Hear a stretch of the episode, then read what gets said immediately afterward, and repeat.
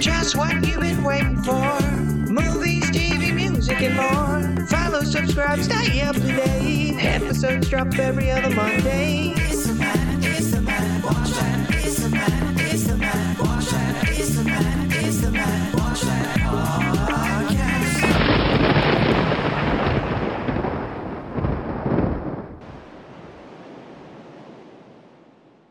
Welcome to the Matt Watch That podcast, the place for reviews, rants, and randomness. I'm your host, Matt Seroski, filmmaker, film fan. Each episode, I'm going to watch a movie or TV pilot that I probably should have seen but never got around to. It could be a recent favorite, critic's choice, or cult classic.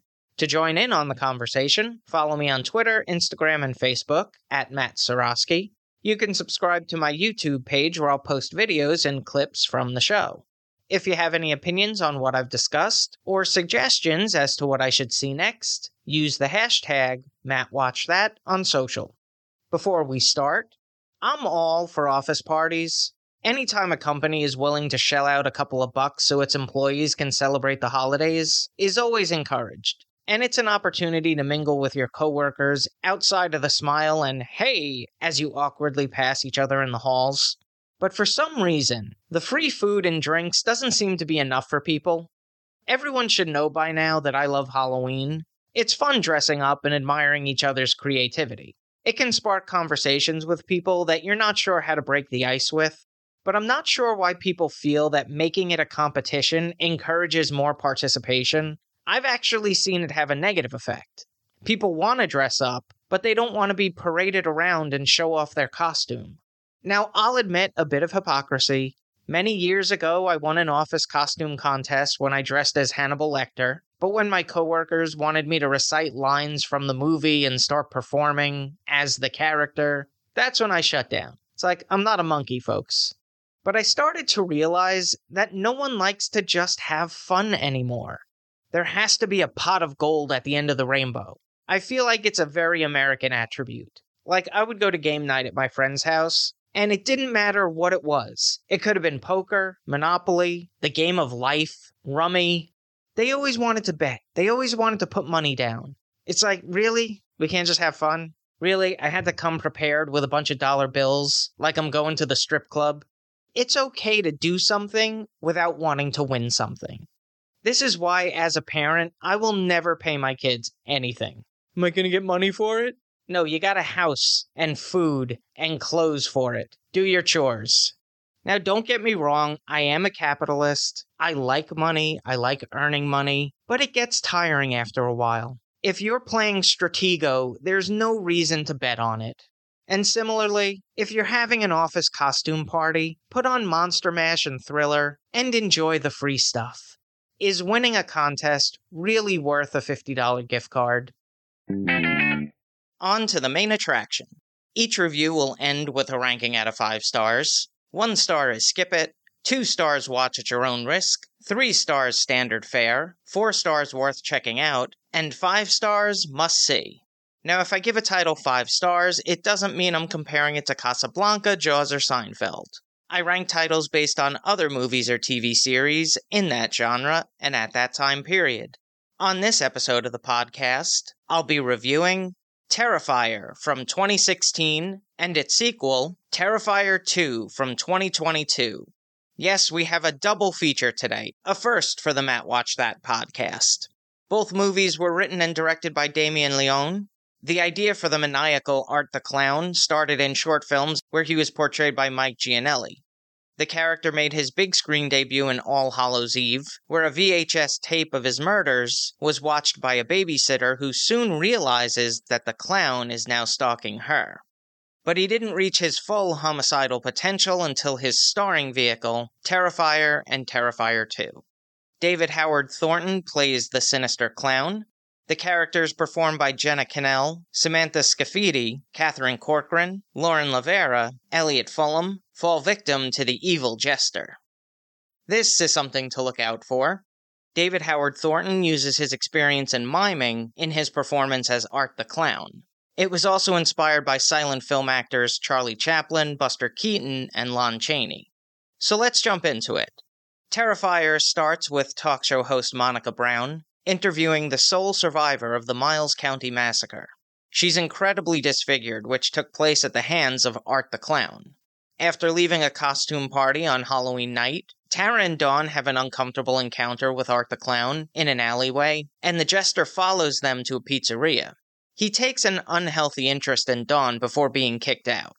When they return to the car, it has a flat, leaving them stranded. Dawn calls on her sister, Vicky, to pick them up. As they wait, Dawn leaves to use the bathroom at a nearby building as Tara listens to the car radio, which announces that authorities are investigating a double homicide of two employees at the Deer Hills Pizzeria, and a person of interest is a tall, thin man wearing a black and white clown costume. Terrifier 2 begins with teenager Sienna Shaw preparing her Halloween costume for a party. She's worried about her brother Jonathan, who wants to dress as Art the Clown from the Miles County Massacre.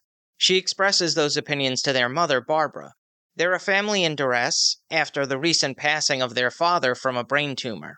That night, Sienna has a nightmare about Art the Clown. The next morning, Jonathan has a vision of Art the Clown at school and is suspended when the teacher finds a dead possum in the hallway. The siblings talk to each other about their encounters, and upon further investigation, realizing that their father had foresights and made sketches of Art the Clown and his victims. Here's a quote without context Punctuality is the thief of time, dear.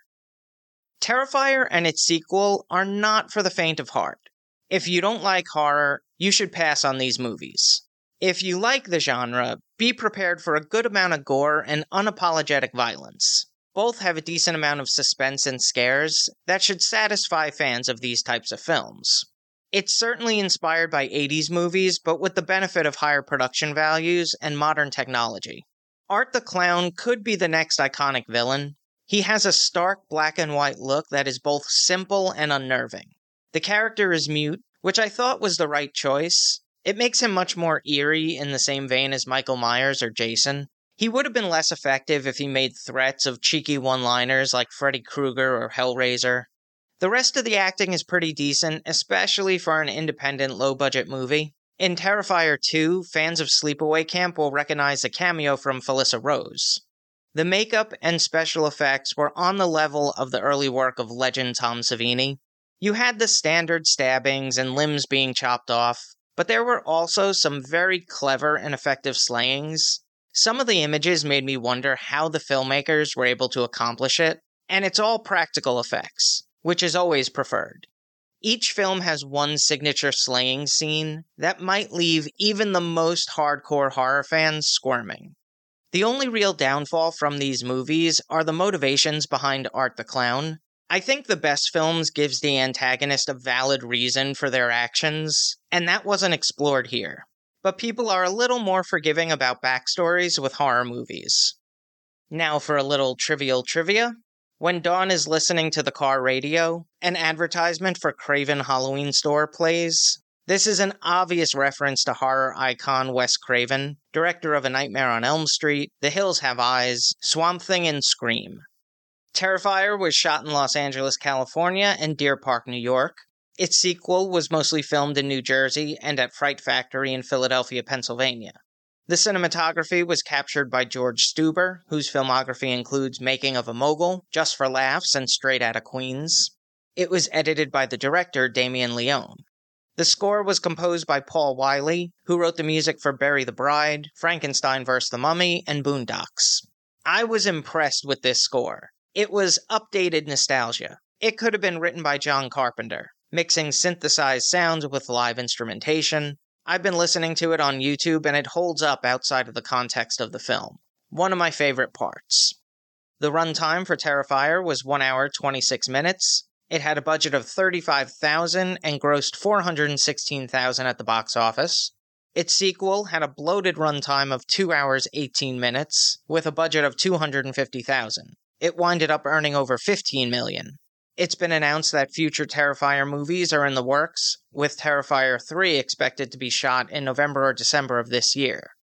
On the Ski Index, I give both movies 3.5 out of 5 stars. I would say the sequel raised the bar on all levels from its predecessor, but I have to ding it for the runtime. If you've seen Terrifier or Terrifier 2 and have opinions on the movie, let me know what you think using the hashtag MattWatchThat. Moving right along, each episode, I'm going to post clips that I think people should watch. It could be movie trailers, music videos, interviews, or something completely random. Search for my YouTube page and there'll be a playlist called Matt Watch That Playback. Even though my love for wrestling has diminished since the downfall of WCW in 2002, it's always been in my periphery, and even though I've watched less of it this year than I have in my entire life, I'm still a defender of the art form. And yes, it is an art form. If people know it's scripted and consider it entertainment, why shouldn't it be compared to film and television? People praise actors for gaining or losing weight for a part, Christian Bale appeared downright gaunt after losing over 60 pounds for the role in The Machinist. So, why is a wrestler who blades themselves with a razor to bleed to enhance the storyline of a match not as worthwhile? Is it because they wear sparkly Speedos? But what I appreciate most about wrestling is the sacrifice that the superstars make in the ring. Their bodies are put through the ringer. And unlike sports and real athletes, there is no off season. They're expected to perform every single night. Even if they get injured in the ring, their objective is to finish the match. The show must go on. The wrestlers are also aware that if they are injured, they're likely to lose their spot. So they push through when other athletes would go on the IL. The worst injury that I've seen occurred in WCW at the Sin pay per view in 2001. In the main event for the World Heavyweight Championship, Sid Vicious was involved in a four corners match against Scott Steiner, Jeff Jarrett, and Road Warrior Animal. Now, he was encouraged by the front office to come off the top rope to expand his wrestling arsenal, and when he tried to execute a jumping big boot from the second turnbuckle, he suffered a broken tibia and fibula, which left his foot hanging in his boot 180 degrees from where it should be. I've seen it twice and never want to watch it again. But I came across a video on YouTube from Dr. Mike where he reacts to painful WWE injuries and gives his expert analysis. None of the videos are too extreme. You might cringe here and there, but it's mostly educational.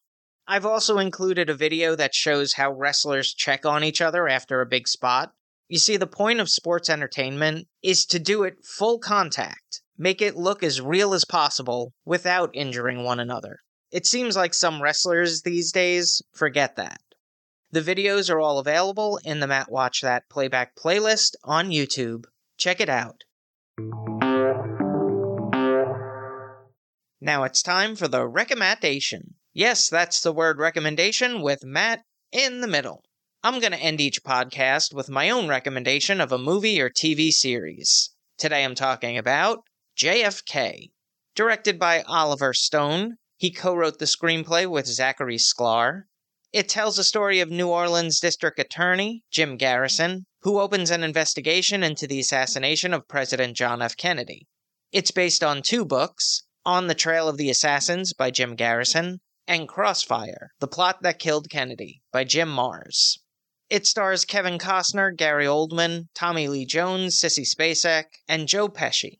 It also features Kevin Bacon, John Candy, Laurie Metcalf, Michael Rooker, Jay O. Sanders, Donald Sutherland, Jack Lemmon, and Walter Matthau. Whenever I play Six Degrees of Kevin Bacon, I always try to get back to JFK because you have so many different generations of actors from different mediums film, television, theater. I'll give you one to think about and I'll reveal the answer later in the podcast. Link Judy Garland to Kevin Bacon. Anyway, the first time that I had ever seen the Zapruder film was in 1989 because I didn't understand the lyric JFK blown away, what else do I have to say? from Billy Joel's number one hit, We Didn't Start the Fire. So I was shown the video by a family member. There weren't too many filters back then. A scene involving the Zapruder film and the magic bullet theory was cleverly parodied on Seinfeld, involving Keith Hernandez, the second spitter on the gravelly road, Roger McDowell, and one magic loogie. Wayne Knight was involved in that scene as Newman, and he also appeared in JFK. But after seeing that grainy footage, I watched almost every doc on the JFK assassination. And while I don't necessarily believe in conspiracy theories, I also can't wrap my head around the secrecy about this killing. I'm still waiting for all the materials to be declassified, which the last two presidents promised the public. But back to the movie. I think everything is top notch. The acting is incredible. Even Joe Pesci's over the top performance as David Ferrie. It's one of my favorite non Spielberg John Williams scores. Those military snare drums sound so sharp, and that solo trumpet is equally inspiring and melancholy. What I'm most impressed by is how the archive footage was seamlessly incorporated into the filmed scenes. It's also one of those rare three hour plus movies that I can sit through every time. I even tolerate the director's cut, which adds about 17 minutes of footage. It was nominated for eight Oscars at the 64th Academy Awards, winning two for Best Film Editing and Best Cinematography. It's a great movie. What can I say? Top 15 for me. If you've never seen it, watch it now. JFK. That's all for this edition of Matt Watch That. Thanks for listening to me babble. You can follow me on Twitter, Instagram, and Facebook at Matt Seroski. You can subscribe to my YouTube page where I'll post videos and clips from the show. If you have any opinions on what I've discussed, or suggestions as to what movie or TV pilot I should see, use the hashtag MattWatchThat on social. Head over to mattseroski.com for the latest news and updates, and come back next time for the reviews, rants, and randomness.